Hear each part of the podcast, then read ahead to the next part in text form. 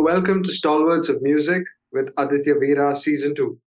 This episode is being powered by Perpetual Buzz Experiences. They are an artist representation company with three very basic but lofty goals. They're the launchpad for indie artists, helping them leverage success in the best possible manner. They also help fund social causes and ensure that people have a great time throughout the process. So be sure to check them out on www.perpetualbuzz.com. Speaking of my guest today is none other than Bruce Cockburn, who is a Canadian singer-songwriter and a guitar player. He's garnered numerous awards and accolades throughout his career. He's won nearly 13 Juno Awards, including Songwriter of the Year, and he was inducted into the Canadian Music Hall of Fame and the Canadian Songwriters Hall of Fame.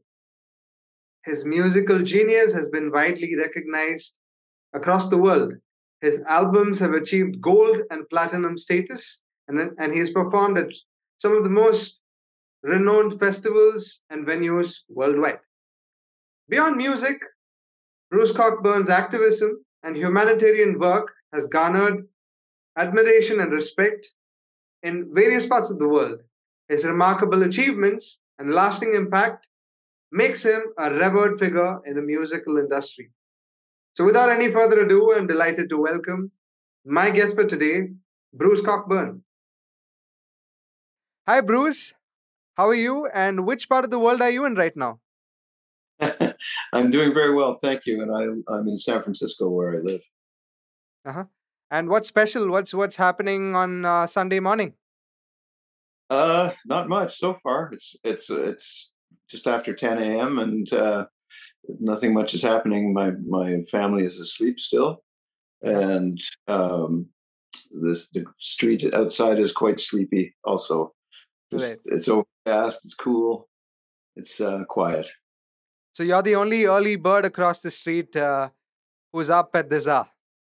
It seems like it. There are probably people who got up earlier to go to church, but I, but uh, I didn't do that. I, um, all right, all right.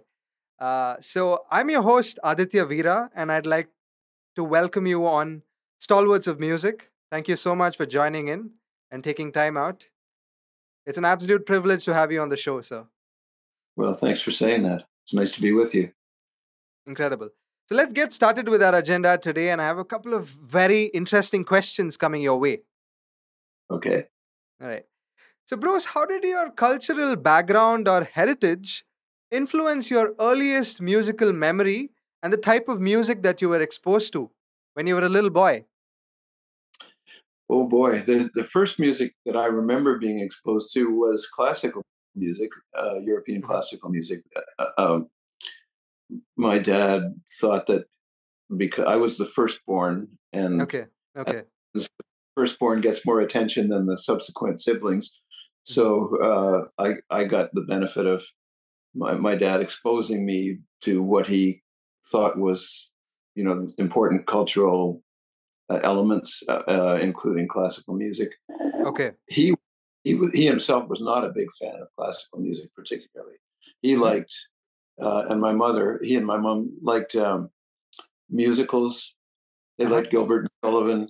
They liked uh, Broadway musicals, and they, and they listened to a lot of that, and they liked the pop music of their youth, uh, Bing Crosby and okay. and uh, people like that. So that's what I heard growing up uh, when I was very young.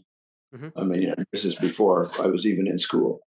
But um, and then when rock and roll came along, in, in, in the late fifties, okay, I was completely captivated by that. So, it, you know, that became far more influential than than what I'd heard before. Uh, but but then I, when I got serious about music uh, in my teens, mm-hmm. uh, I was I, I, rediscovered classical music, and I and I got interested in jazz, and uh, I was studying basically jazz composition on my own okay. and and some musical theory with with a teacher, and uh, and you know, so all of these things kind of mixed together and and I also discovered folk music around that time, blues, country blues, and and ragtime, and and you know all this other kinds of music too. So you know what you what what what shows up in my songs is a kind of um, melange of, of all of these things. Uh, incredible! You did mention so many different genres, and you you had this early musical sensibility, wherein uh, you listen to everything ranging from jazz to folk, and uh, uh very very interesting. Like I, I just stumbled upon a very uh, interesting video on the internet. There's a very popular video of you jamming with the legendary Ali Farka Touré in the mm. River of Sand film, right? So, what were mm-hmm. some of the interesting sights and exchanges during the encounter you had with him? Well, it was a it was a chance encounter uh, because uh, I was in Timbuktu with a film crew. Okay. Uh, and we were we were making a film on, uh, for Canadian TV about desertification. All right. Which is a big problem in many parts of the world, but especially along the southern edge of the Sahara, where, where the desert is spreading southward uh, as time goes on. So we were there filming that, and, and, we happened to be in Timbuktu at the same time as uh, an American uh, organization called Afropop. Okay. That promotes promotes all kinds of African and other related music uh, in in the United States, had a little tour visiting mm-hmm. Timbuktu, and Ali Farka was going to play for this group of Americans. Okay. So, so uh, and, and we were there, so we got you know got invited to to um, sit in, and, and, he was he he was providing them with dinner as well, which mm-hmm. consisted mostly of two sheep then he brought the two sheep and showed up, showed them off to everyone, and then they took him out behind the hotel and killed them, and uh, and cooked them. Uh, and you know, we got to eat a meal, and and then when he was performing, he asked me to come up on stage with him and and and play. So I did, and it was great fun. Except he kept saying uh, because we didn't have a lot of language in common. Mm-hmm. He speaks French, but my French isn't very good. Okay, and uh, don't speak the you know um, whatever whatever his Malian language is, but uh, but I um, you know he I played a song with him and he said oh you must play another so I played another one with him. Then mm-hmm. and he kept then I didn't know how to leave the stage. It was like I didn't want to offend him by leaving and I didn't want to offend him by staying so I just stayed but it was the wrong choice so it ended up being uh, uncomfortable at the end. But but um, he was quite unhappy actually. But but uh, you know, I just sort of didn't know what to do about that. But but uh, but, his he he was an incredible songwriter and and uh, and guitarist. Right. Uh, very very interesting. Like you you are someone who has tried addressing environmental issues through your music, and you went there for a cause right? You'd put out uh, If a Tree Falls, and you recently put out To Keep the World We Know from your new mm-hmm. release, right? So, what impact were you hoping with the message you are trying to put out through the music? And what are your hopes and aspirations for the future of environmental activism and the global response to climate change? So, I'd like to hear your point of view. Thank you. I, I yeah, I, well, songs I write the songs because I'm I'm emotionally uh, affected by something, mm-hmm. and and if if the effect is strong enough and the circumstances are right, a song will come out of that. So uh, if a tree falls as a result of that, um, right. other other songs I've uh, written that, that have an environmental component to them similarly, and uh, to keep the world we know came about a little bit differently because it was a product of, uh, of a co- collaborative effort with me and a, a Inuit Canadian singer songwriter named Susan Aglukark.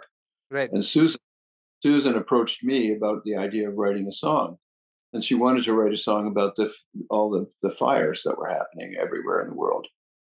So it was more intentional than usual for me to approach this like okay well how do we how do we take this on and we worked on it by means of emails and phone calls and and we came up with the song, which I I'm quite happy with. I think it came out well. But um, what do you expect? What do we expect that song to do? I, I I'm not so sure. I, I don't think songs by themselves do much of anything. But if there's if there's a body of popular feeling around an issue, then the song beca- can become a kind of anthem or rallying cry for that for that popular feeling. And uh, hopefully, there's enough people who are concerned about climate change that that there would be people who find something, some reassurance or encouragement, let's say, is a better word, uh, in in a song like that. That's that's about as much as I can offer through songs. I mean, there's other ways of of addressing these things, but it comes down to politics and money all the Yeah, time, and yeah, yeah, the people who are in the best position to to influence uh, the politicians and the and the money people are people who deal with them all the time, which is not me. But uh, but I but it can be. I can hope that the if we keep encouraging yeah. that body popular feeling, that that will be affected, or that that will affect the the choices of the politicians, and and uh, you know I, that's that's about the best we can hope for. I think as normal people, you know, who are not directly involved.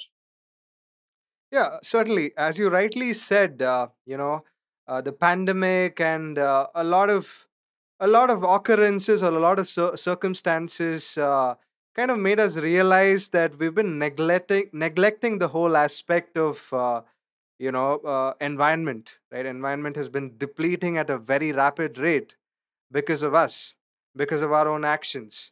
Right, but but Yeah. what I see is there are a lot of organizations right now in different parts of the world which are working towards you know uh, making a better uh, you know uh, environment right like uh, in india we're having a lot of uh, uh, you know vehicles uh, in parts of delhi and, and other parts of india where Mhm. they're, they're trying to cut down on the pollution right they're trying to cut down on the uh, unwanted resources right Right. and, and of course other parts of asia also that, that i've i've heard of japan china they've, they've been doing a lot of interesting stuff to you know protect the environment so i i, I see i see that people are sort of working towards it uh you know lately yeah I think I think there's a gr- a, a, growing consciousness in the world of, of, of the need to work yeah on this. Uh, you all, it also meets with resistance because there are. yeah I'm, I don't know about the situation in India, but certainly in North America, there are people who deny yeah that there is such a thing as climate change or that it's caused by people's a- activity. I, yeah but but it, it you know so we have to overcome that resistance or, or get around it. But um, but the the it really comes down to a difficult choice between uh, between economic prosperity yeah uh, as we imagine it to be and uh, you know and uh, a sane approach to keeping the global systems environmental systems going that give us life. So it is a difficult choice because you, know when you get down to specifics okay well we shouldn't put that nuclear reactor there or we shouldn't put a waste uh, incinerator here or we shouldn't do this mining operation or whatever uh, there's always people's jobs involved and people don't want to lose their jobs or they or they don't have a job and they need one and then and you have to uh, you know to have to work that out somehow. So it's it's complicated and it requires um, imagination and will on the part of the, the decision makers. So i guess we have to keep kind of prompting the decision makers to, to be thinking along the right lines. Yeah that's where that's where uh, prolific artists like you come into the picture where you kind of try to spread awareness through the music and uh, make people understand what's going on right? You communicate through your music so which is which is truly incredible. Yeah. Well we hope so. Yeah. Anyway yeah. uh, so i'd like to understand as to you know a specific approach or strategy that you had in mind while creating your gold and platinum willing albums, some of them being Stealing Fire, Dancing in the Dragon's Jaws. If yes, I'd like to understand how was the strategy different from that that time to your latest release, O Sun O Moon?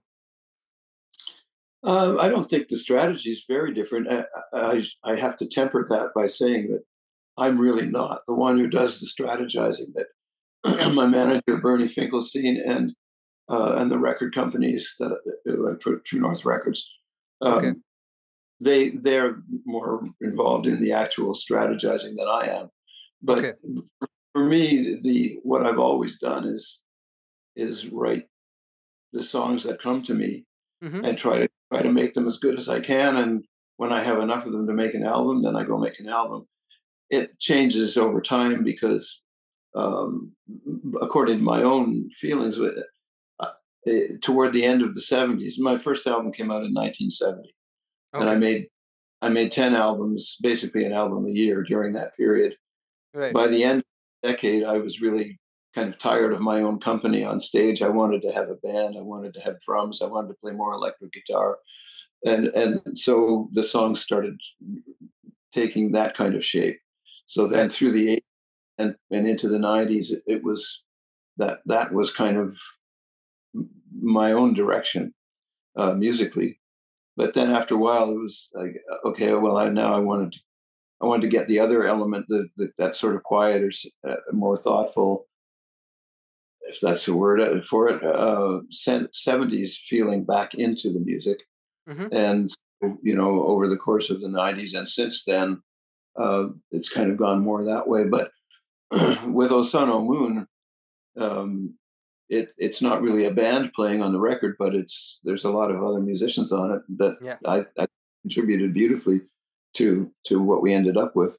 Um, and that that those decisions are made between me and and the, the, whoever's producing the album. In this case, my friend Colin Linden, who has produced my last dozen or so records, I guess. Um, I've had other producers in the past, and I've had good relationships with all of them, where you know we'll just toss ideas around and sort of how do we want this music to sound. If we have a song that sounds like it could get on the radio, if it's the right type of song, mm-hmm. then we'll pay attention to that and we'll try to make the record sound like something a radio station might want to play. But but that's about as deep as I get into strategizing. You know, it's like, and then after that, it's you know, it, it, it's up to the people who are more more attuned to the business side of things. So, from what I gather, your process involves art, pure art right? You don't really uh, pay attention to how it's going to perform in terms of commercial success or uh, how are people going to receive it. It's just uh, working on music with an idea and uh, processing it and putting it out. And your yeah, management I mean, takes that forward. Yeah. Yeah, I, I I think of the audience when I'm writing the song because right. I want to make it I want to make it something they can understand, and, and some, I, I, want it to be something that people will feel means something to them. Right. So I do pay attention to how it will be received in that sense, but not in commercial terms. I, I it's yeah, it's not uh, just not on my radar really. I, I am aware of all that, and I pay attention to mm-hmm. the choices that, that that are being made, and I, I you know, uh, I have a, a say in it I can say no, I don't want to do this, or yes, I, I think this is a good idea. But but I'm not the one coming up with the commercial uh, ideas. But but uh, but I think, I mean, the whole point of the song uh, of a song is to share uh, experience in some way, right? So the things that touch me in my life are very often going to be the things that touch other people in their lives too, because we all are pretty similar to each other. Uh, and so you know the, what i when i'm writing a song i'm thinking of like how how can i make this meaningful to the person who's going to hear it but but that's as far as it goes marvelous i i, I love the intent uh, it's it's it's pure pure music pure art and i really appreciate that Thank you. Uh, could, uh, let's talk about your new release in particular. Uh, could you delve deeper into the symbolism and emotional resonance of the song "Colin Went Down the Water"? So uh, I'm sure I'm sure it has a little bit of you know its exploration of loss and tra- tragedy. So could hmm you throw some light on that? Yes. Um, two summers ago, Uh huh.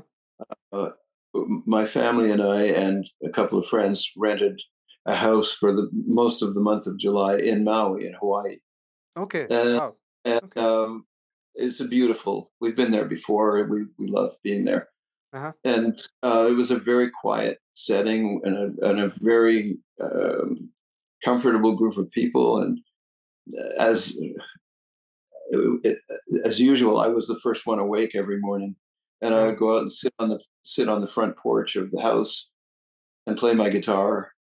And for some reason, a whole bunch of songs came during that period of a few weeks.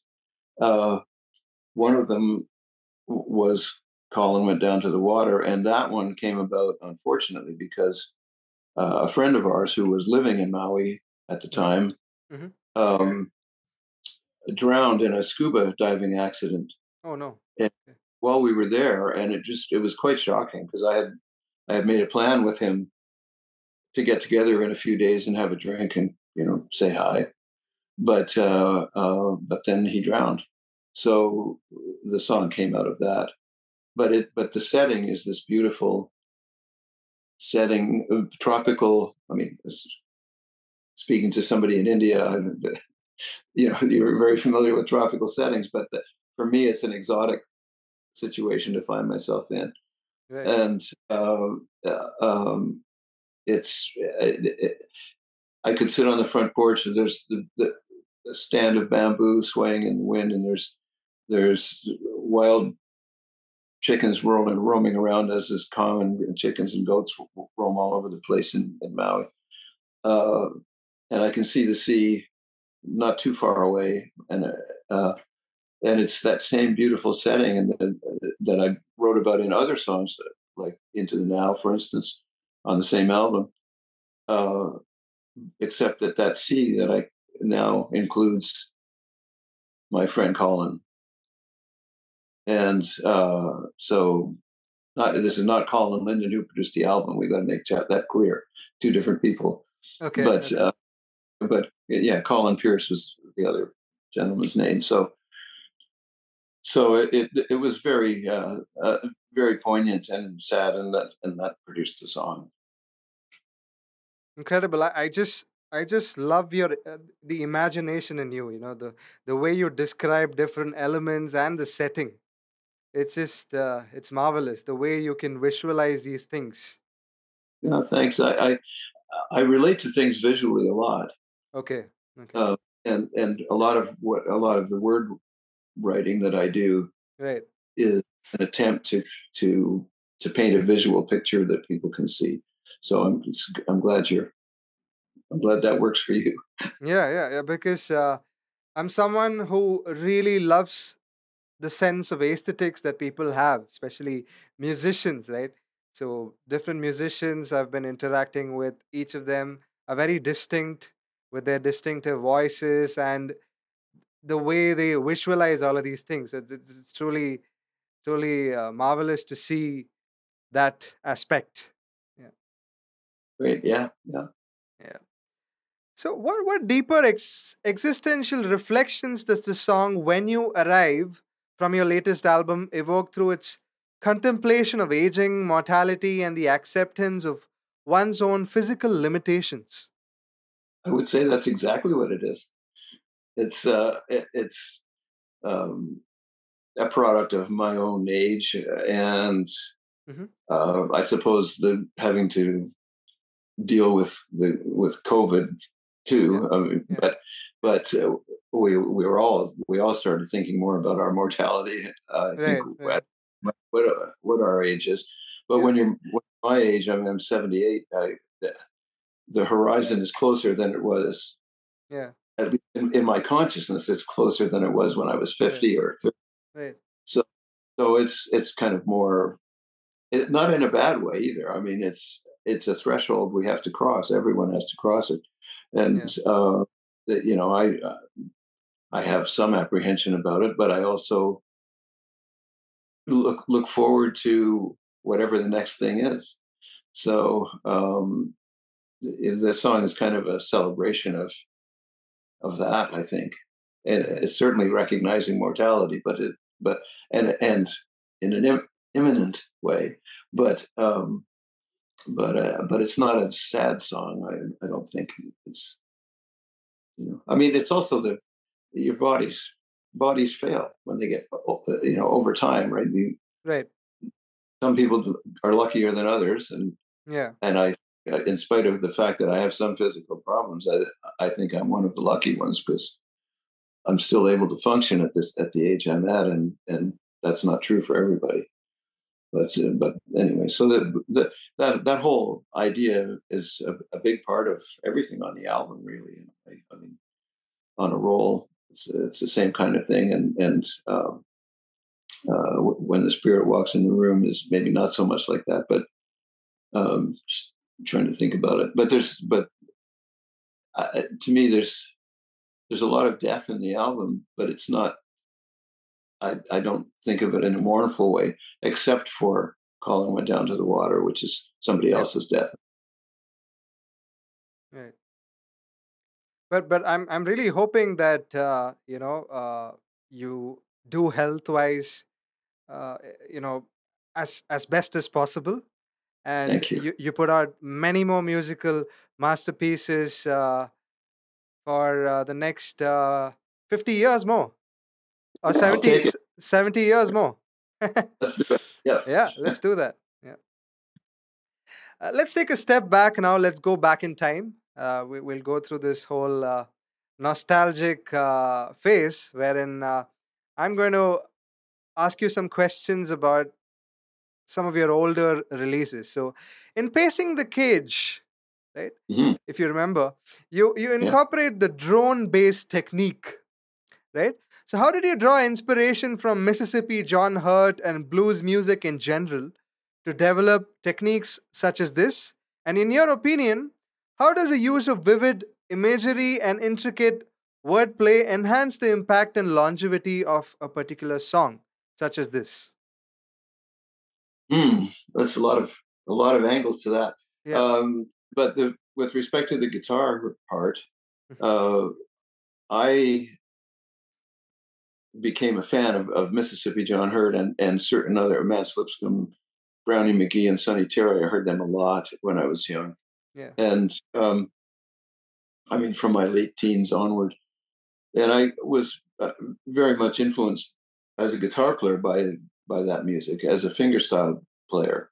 Okay. Uh, I had I had already listened to a lot of jazz before I got introduced to that, and I was a fan of of jazz guitar players. But right. um, but but the music I felt most uh, like I could actually do that uh-huh. or something like was the, that country blues fingerstyle guitar.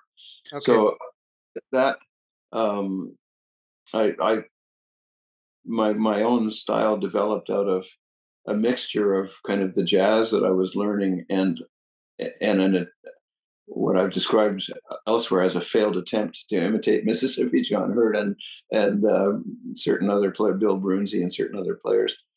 Um, I never could quite get the feel, but but in the process of trying, I came up with things that I could do that worked, and mm-hmm. and so really, if you if you were to watch me play, you'd see my left hand doing a lot of things that a jazz guitar player might do. Mm-hmm. Uh, and the and the right hand is doing what what the folk, the folk blues guys did, or right. something like. I mean, neither of those things is exactly true, but it's close. So, um, so the pacing the cage is very much in the style of Mississippi John Hurt, with an alternating bass that your, your thumb plays, and then uh, chords and or melody over the top of that with your played with your fingers and um, it seemed to suit when I when I come up with music for a song. It's determined by the feel of the lyrics. I, the lyrics are always the first thing that come, and then and then it's like, okay, well, what kind of music do these lyrics want? Do they want rock and roll? Do they want something quieter and more reflective? Do they, you know, do they want what kind of landscape am I going to put these lyrics in? And and Pacing Cage wanted to me that that kind of music.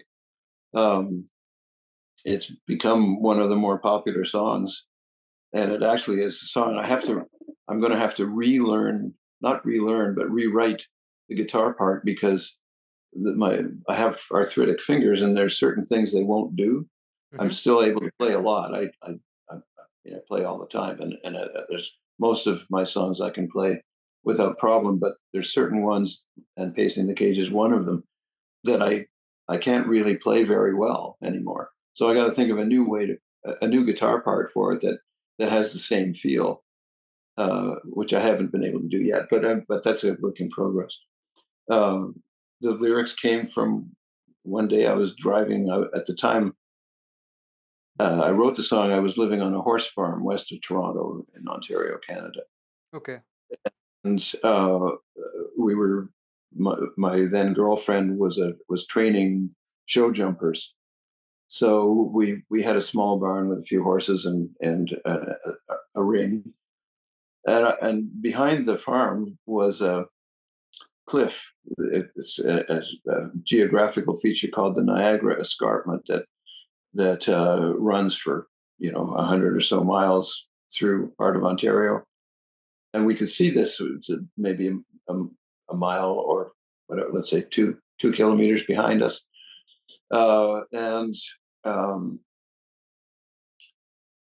I was driving. I'd been in Toronto for the afternoon, and it was evening, and I was driving back to the farm I drove up the road, and as I was approaching the entrance to our place, uh, the, the sun was setting behind the Niagara Escarpment, and and the cloud formations and the light created it just looked to me like an angel weeping with the, like but the kind of angel that we uh, for for people who've read the bible the, the, there's certain angelic appearances in the bible where they're armed and they're not they're not something to trifle with at all. They're like they're not friendly always. Sometimes right. they're they're very harsh. So and this one didn't look harsh, but it looked sad. And but it, but there, it was holding out this sword, and this was it. Just the image just came to mind, and and I started writing, and the song unfolded from that. So and it's it's a song about to me about being confined, but confined by your own uh, by your own choices. Sometimes you you know you choose things and, and you end up in a, in a place that doesn't feel that good, um, and it, it, and that's really what the song is about. Uh, well, I I hope you're in a better place now. Uh... Thank you. Yeah, I, I, think I am. Yeah, definitely. still people like the song though. I think uh, I mean that kind of feeling is one that comes and goes from all of our lives uh, you know, at different times. I think. Right. It, it could be because you're bored with your job, or it could be because you're stuck in a marriage you don't like, or it could be you know just you're frustrated with your own limitations. Uh, um, yeah. yeah. You know, so that's we all experience these things. Uh, let's delve into the depths of spiritual and existential themes within your music. So, have you experienced a transform- transformative impact on your own set of personal beliefs or the lens through which you perceive the world?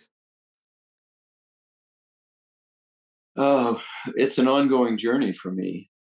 I became aware in my teens, late teens, um, that there was a, there was more to life than just the physical. I growing up, I'd been taught the the surface of Christianity, let's say, but it but but it, it, was not presented to me as something that was something that I I needed to experience personally. Just it's just something people did, and and you know we were supposed to worship this or that. But but in in my late teens, I became aware that there was another side to reality than than the physical. And i thought that w- was worth exploring and paying attention to.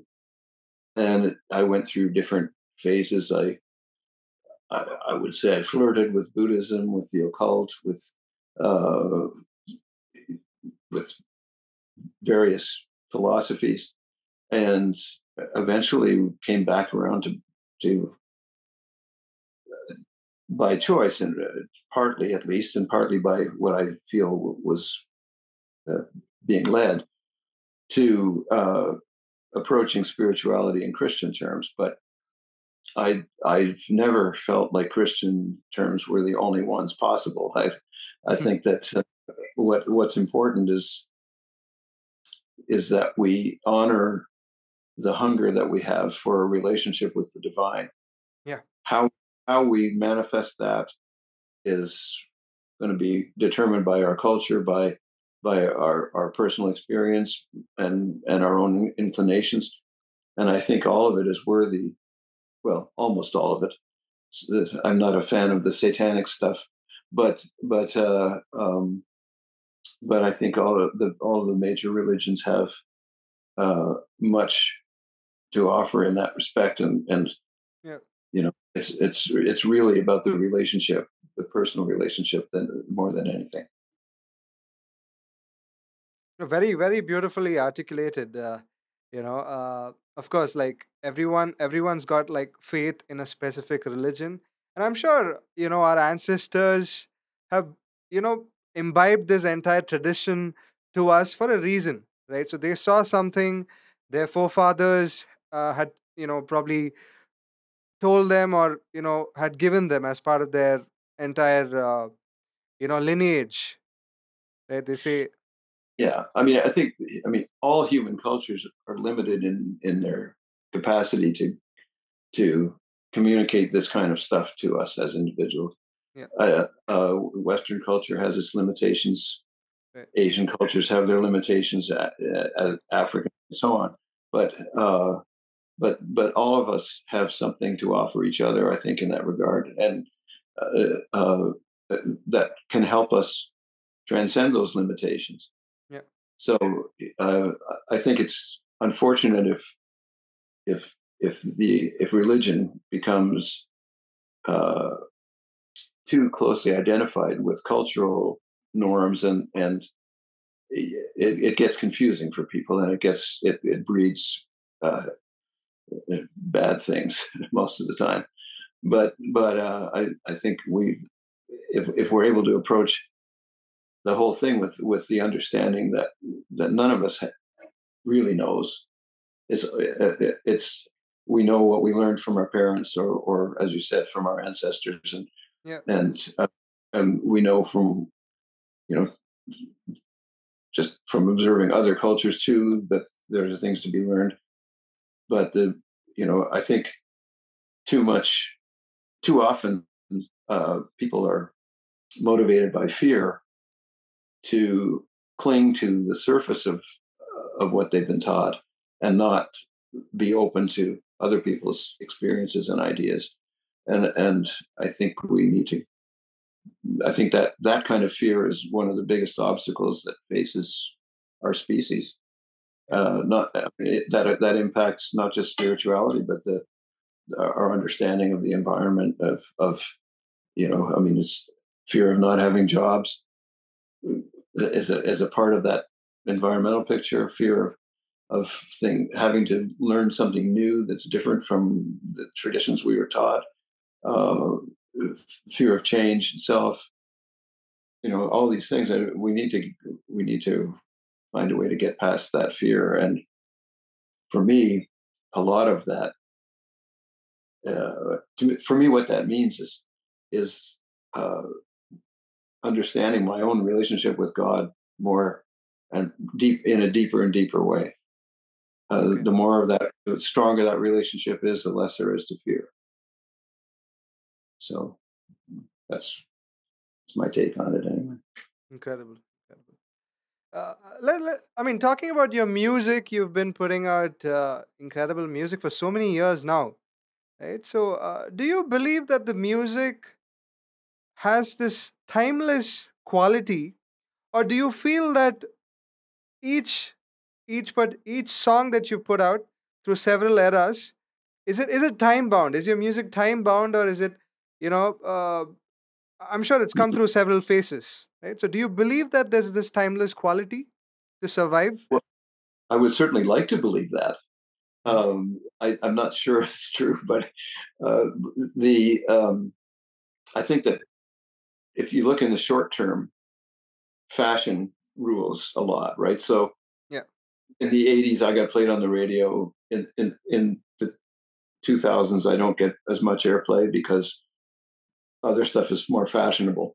But over time, over a long time, if I think about artists like um, we could uh, well people who recorded like well for instance the old blues guys they they were never very popular uh, outside their own community right. but uh, but then you know and they're operating in the 20s but then 40 years later a bunch of kids in the 60s discovered that music yeah. and and the music became very alive again for those right. people so i can hope for something like that with my own music i uh, but it's just a hope i I won't be around to to check on it.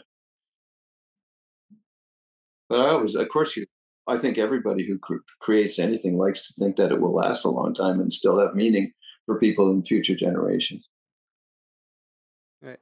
Uh, your music is is quite diverse, right? Uh, it, it's got so many so many different layers, right? So uh, you write music with strong messages so, have you encountered any resistance or backlash for addressing sensitive topics in your music?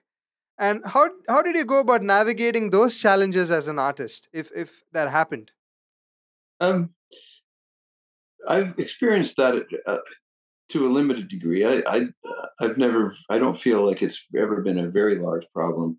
Uh-huh. Uh, but I mean, there are people who take exception to uh, to anything political showing up in songs and they, they don't want to hear it okay that's fine they don't have to listen but right. but uh, um, i think the, the, for me the whole the whole job is to tell the truth as i understand it about the things that touch me emotionally and um, you know so that's what i do and and some people like that and some people don't some people like aspects of it and not others and it, so it goes. I mean, I, but but I don't think I've been the victim of any real serious backlash. I, I, there there are I've, I've heard people say that I'm anti-American or something. I, am actually not anti-American at all. I live in the United States. I think it's a great place, but but but uh, uh, but I'm anti certain policies. Of both the Canadian government and the American government and and and many other governments uh, that I have opinions about. So you know, I I think that's okay and fair. If they turn up in songs, if those opinions turn up in songs, then fine. And if you don't like it, too bad. uh, competition is something that's inevitable, right? Uh, you must have had, of course, you must have had a lot of competition in your area, uh, which is music right? And Mm. uh, in, in your realm of music, uh, did you have healthy competition with other fellow artists? And and if if yes, could you name a few of them? Um, I I've never really thought in terms of competition. I mean, I know people do, Uh huh. and certainly it's it's a it's a major part of the business. Uh, uh, you know, how many plays did you get, and how many hits, and on this and that and the other thing. But I I've always been hesitant to see any art in terms of competition. Competition comes in when you're trying to get an audience, or in in a, in a healthier way when you're trying to be the best you can be, and somebody else. I mean, there's lots of guitar players in the world that are better than me. I listen to those guitar players and I go, yeah, I want to be able to do that too. It motivates me to to to keep working on developing my own way of playing. But um, and that's healthy. But the, but you know, to sort of feel like you have to uh, kind of trample over other people, or to feel like you know that you've been trampled on because somebody else is doing better. I I I'm not in that game. Um, I I think each of us has our own things to offer. I mean, do I get jealous sometimes? Yeah, sure. If I if I hear somebody who's doing something similar to what I do that's got a bigger audience, I think, gee, it'd be nice if I had that bigger audience. But but uh, not to the point of feeling like I have to fight for it. Yeah. Or or to disparage the other person because they have it. So fair enough. Your musical journey has taken you to various corners of the world where you might have witnessed the triumphs and struggles of humanity. Right? So, how has immersing yourself in different cultural setups and environments influenced your artistic perspective and in, in the ways you try to you know convey the universal human experience through your music it's a complicated question in a way but it, but but the simple simplest answer is it's just been an, an ongoing education yeah. uh, and uh, and heart opening i mean this is which i think is part of education too I, I, because you've if i hadn't done the traveling i've done um, I probably wouldn't have the same ability to empathize with with with all, all people that I feel like I do have. Uh, I mean, people's stupid actions can make me angry or disappointed or upset, frightened, whatever, just like everybody. But but I think that uh, in the travels that I've done, I you, in seeing how other people live, sometimes because they're forced to, in in the case of places where people are very poor and and uh, have limited options, and uh, uh, you know, I I feel uh, I've I've learned a lot from from people in that kind of situation about what it is to be a person. And and and what are the essentials? I mean you, you, if you're in a society that has nothing quote unquote uh, by comparison to the one i grew up in um, you see that people are still they still have a lot of the same impulses and and concerns, including noble ones that that and and in some cases a better take on those things than than people who grew up in rich countries might have. So it, there's just there's been a lot to learn all the way around, and and and learning that people even in the most horrible situations are capable of love and uh, and of honorable behavior and uh, it's it's um, it's not like the, the ideas were new when I discovered when I was introduced to them. There are things you think of, but but to see these things made, made manifest in, in in the flesh uh, is very encouraging and kind of reinforcing of of my own uh, hopes. Let's say. Have you have you ever visited India during your travels? Briefly, I was. Um, okay. I, okay. I was Tell me about it. The, the, first time I went to Nepal, I've been to Nepal twice. The first time was in '87. Okay. 1987, and and uh, we went in. We flew from Toronto to London to Delhi, and oh, then wow. to and then to Kathmandu. So I had a, a two day layover in Delhi in each direction Mm-hmm. Uh, but that's all I've seen of India. I mean, Nepal has a lot in common with at least parts of India, but uh, but um, you know, I can't say I know India at all. I have met, I have friends who've done a lot of traveling in India that that, that love it, that that have had great experiences. My and my brother traveled a lot in, in India back in the seventies and and really had a good time, or at least a valuable time, a worthwhile time, um, you know, too. So, you know, maybe one day if I live long enough, get to see, get to more. You should come to India. I'd be happy to host you in my country, and I'd be happy to show you around. Yeah, appreciate that. Thank you. Yeah, you should you should get your entire family, and uh, I, I'll take you on a nice expedition. If you like food, we can try different cuisines. We can try different musical styles in India. We can also explore a lot of uh, a lot of different cultures, right? Yeah, I, I, I mean, I, I'm, I wouldn't say I'm knowledgeable about these things, but I've certainly eaten, eaten my share of Indian food in other parts of the world, and and okay. uh, listened, especially in the '60s when I was kind of '60s and early '70s when I was consciously exploring the music of other cultures. I listened to a fair amount of Indian music.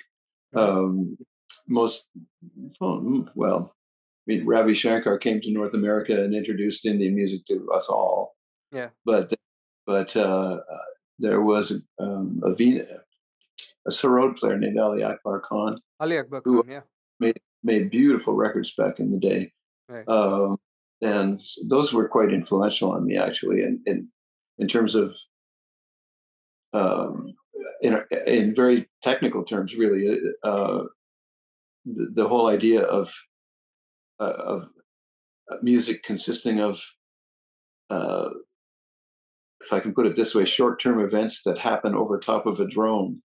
Mm-hmm. This is, which is to me characteristic of Indian music. Uh, uh, I mean, they can be longer-term events too, I guess. Some of the pieces are quite long, but but but uh, a lot of my stuff is built on that principle.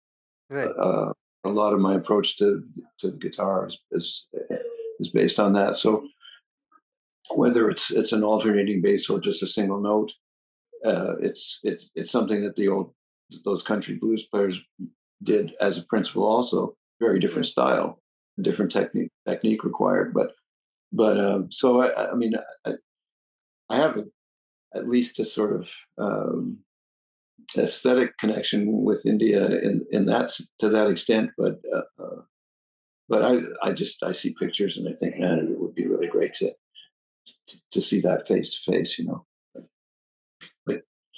Maybe I'll get to take you up on your invitation. yeah, yeah, you should come. You should totally come. Uh, in a world filled with noise and distractions, your music has managed to captivate and connect with audiences in a very profound level. So, how do you navigate the delicate balance between authenticity and accessibility in your songwriting, allowing listeners to form a very personal connection with your music while staying true to your own artistic vision at the same time? Um, I don't think about it too much, actually. I just do what I do, and and um, you know, I I, I, don't tend to measure myself against other people much. I mean, once in a while, like I said, I get jealous over something or whatever, but but it's temporary and and, and shallow. Uh, uh, I I really feel like I'm on my own road, and and I just need to pay attention to what the next step is supposed to be. Um, the, which I, I, mean, I have that attitude about my entire life, and and the music is is an expression of of that. So I don't, you know, I don't have to work at that really. Right, right. Uh, I mean, it leads to my follow up question. Your career would have faced moments of, uh, you know, doubt and uncertainty, right? Through different phases. So, both creatively and in your advocacy efforts, right? So, how have these challenging types shaped your growth as an artist? And what are some of the insights or personal revelations that you have gained from overcoming all of those obstacles in your way? Well, um, I don't know if my insight into that is very different from other people's. I, I, each of us has physical obstacles. I mean, I I was born with uh, a very I was very lucky, but born with a, a condition called spina bifida, which is uh, can be crippling and and most people who experience it uh, die young in a wheelchair. I did mm-hmm. not because uh, because the the version of that condition that I have is very minor, relatively speaking. But over time, it's affected me. But what it did do in the beginning is it gave me a bad. It, I, one leg was shorter than the other, and I was very self conscious about that when I was a kid. So you know, what do you do about that? Well, I didn't like to play sports because I felt like I wasn't good at sports. Because I didn't like to play sports, is I I I took up music. I think. I mean, I didn't mm-hmm. not consciously. I didn't say, "Oh, I don't want to play football. I'm going to play the guitar." But it but it just worked like that. So, uh, for instance, and and this is a way of moving past a perceived limitation to uh, to doing something that that doesn't depend on the same things at all. So, you know, my hands were perfectly agile. I could do things with those. and um, um, I think all of us experience these kinds of things in our lives where you know you you're not as beautiful as somebody else, or you're uh, you, you're a product of a situation where the, the, there are limitations around you in, in, terms of the work you can do or in terms of the education you can get and all that sort of stuff. And everybody has to get past those things. Some people do it by, you know, kind of taking a sledgehammer approach and with motivated by extreme ambition or something, and they want to dominate and they want to get, you know, I, I never felt like I had to do that. Um, partly because I grew up in a comfortable middle class North American household where I never really had to want for anything. So uh, we, we weren't we weren't spoiled, but but we had everything we needed. So I grew up thinking a lot that I would always have whatever I needed, and and so that's I I consider that a good thing, but but I, I'm very aware that not everybody gets to do that. Like like a lot of people in the world grow up in with, with the feeling that, they, that they'll never get what they want or what they need, and they have to fight for it. So you know, this is these are the kinds of things that shape us. And um, for me, I you know, once I discovered music, it it was a way out of any other limitations that I might feel socially or just or physically or whatever. Uh, here was something that was just a relationship that I had with sound and the kinds of uh, imaginary space that the sounds create in your mind. And I love that and and still do. And uh, and then it then it went on to, you know, my understanding went on from that to thinking that that the, the divine is out there in, in that space and you know i don't i wouldn't say music led me directly to that but but uh, they're related in a certain way. So all of these things eh, you know and and kind of went to making me who i am and and the rest of it has just been trying to be trying to honor that with with what I do in my life, and also to be helpful in some way if I can. wonderful, wonderful. I mean, uh, apart from being such an incredible musician, you're also a wonderful human being. And and, and from what I gather, uh, distance, you could, you're safe saying that. Sorry, I mean, I mean to interrupt you. Right, right. So, uh, I mean, uh, yeah, it's, it's incredible. You know the the way that you kind of try to balance out uh, time for different set of things. Like you are also a philanthropist, and uh, yeah, you make great music, and of course you uh, are also a family man. You take care of uh, your family and your responsibilities, which is yeah, which is truly truly something uh, to look forward to for any musician, right? To to pave their uh, musical pursuit? Well, I think you have to have a life. You can't. It, it can't. It can't only be music. Yeah. Then, then you're not going to kind of. I guess. Uh, I mean, I say that for me. Uh, other people might feel differently, but uh, but for me, it's you know, the music is part of. It has to be part of a whole life. Nice. I'd like to come to the last part of our agenda today, uh, which is a very interesting segment. It's called the rapid fire segment. And I'm going to be asking you some very simple questions, and let's see how you do in the rapid fire segment. Right. So, first question for you, Bruce. What is that one song that always makes you cry? Rapid fire may not be my forte here. Um, uh, actually, there's a Tom Waits song called "Gonna uh, I'm Gonna Take It With Me When I Go." Mm-hmm. that pretty much always does that. All right. On the contrary, what is your favorite guilty pleasure song? Um, I think God Save the Queen by the Sex Pistols. Great choice. If you had the chance to put together an all star indie folk band, who would be in it? You can you can pick an artist from any era. Yeah. There'd be thousands of it. Would be a very large band. Uh, but uh, would, there'd be some Irish musicians, and there'd be some Indian musicians, and there'd be some some Turkish musicians, and there'd be some uh, some banjo players, and you know, and and accordion players, and uh, but it's hard to name names, you know. But and there'd be it, it would be at least 50-50 male and female. Right. Uh, because I like the I, I, I like the sensibility that women in general bring to things. I I, I find that uh, easy to work with. Um, but uh, yeah, anyway, I don't know. I, I don't have a very simple answer for that one. Okay, okay. What is your favorite cuisine? Uh, the stuff I make at home. I mean, uh, basically what I grew up with, which is standard meat and potatoes kind of diet. Okay. Unfortunately, I I I'm not allowed to eat potatoes anymore, so so I eat meat and rice. But but uh, but I'm I'm not a vegetarian. I, there's I like a lot of different kinds of food actually, but but I like I like what I cook myself best. Okay, okay. What are the top five uh, qualities or the must-haves for a singer-songwriter to get started with their musical pursuit? Well, the general of things uh, you have to have an imagination.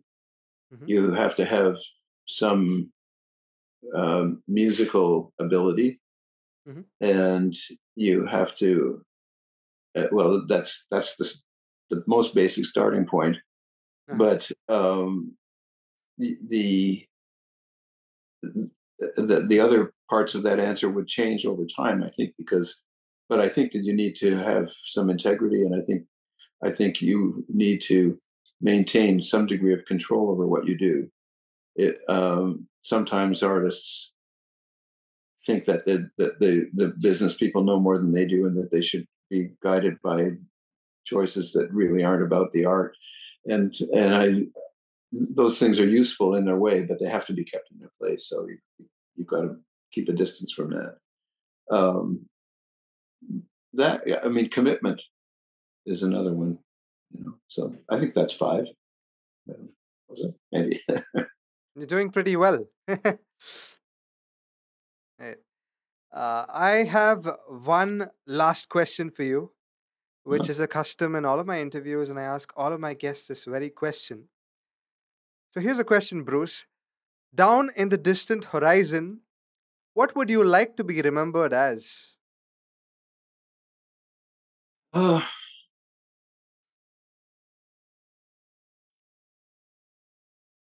either as as absolutely nothing, uh-huh. or uh, or as um, and probably the preferred one is uh, as somebody who did their best to to it with who did their best with respect to the art and and uh, who gave something to the world in some way. Um, I, I'm I don't want to be more specific than that because I never I have no control over that. I don't know what will what people will take out of what I've done, but I hope it will be a good thing. Great answer for a closure. Uh, this interview will be additionally aired on Indian radio on Big FM Shillong and Aizawl, which are in the northeastern parts of India on the Sunday primetime show between okay. 5, 5 to 6 p.m. And I'll be happy to share the posters once it is going to be aired.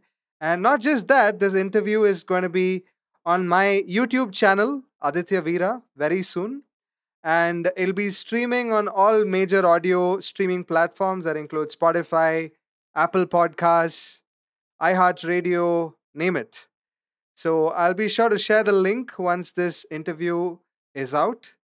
Thank you so much for tuning in. It's been an incredible blessing, honor, and a privilege, sir. I thank you in return, and and uh, you've, you've, been asking really good questions, and and uh, it's been very enjoyable talking with you. So, thank you. I'm I'm glad. I'm glad it was worth waking up at, at this early hour and uh, doing uh this. And uh, yeah, uh, of course, like I also had to sort of trouble you with figuring out the Zoom session and everything. But I, but I'm glad. I'm so glad it worked well at the end of the day. Yes, me too. I hope to stay in touch with you. Please do stay in touch, and uh, I'd be happy to share some Indian music with you as well. Oh, that'd be great. All right. Yeah. Thanks. Take care. Take care. Have a great Sunday. Thank you. Thank oh, you once thank again. You. Thank you. Bye bye.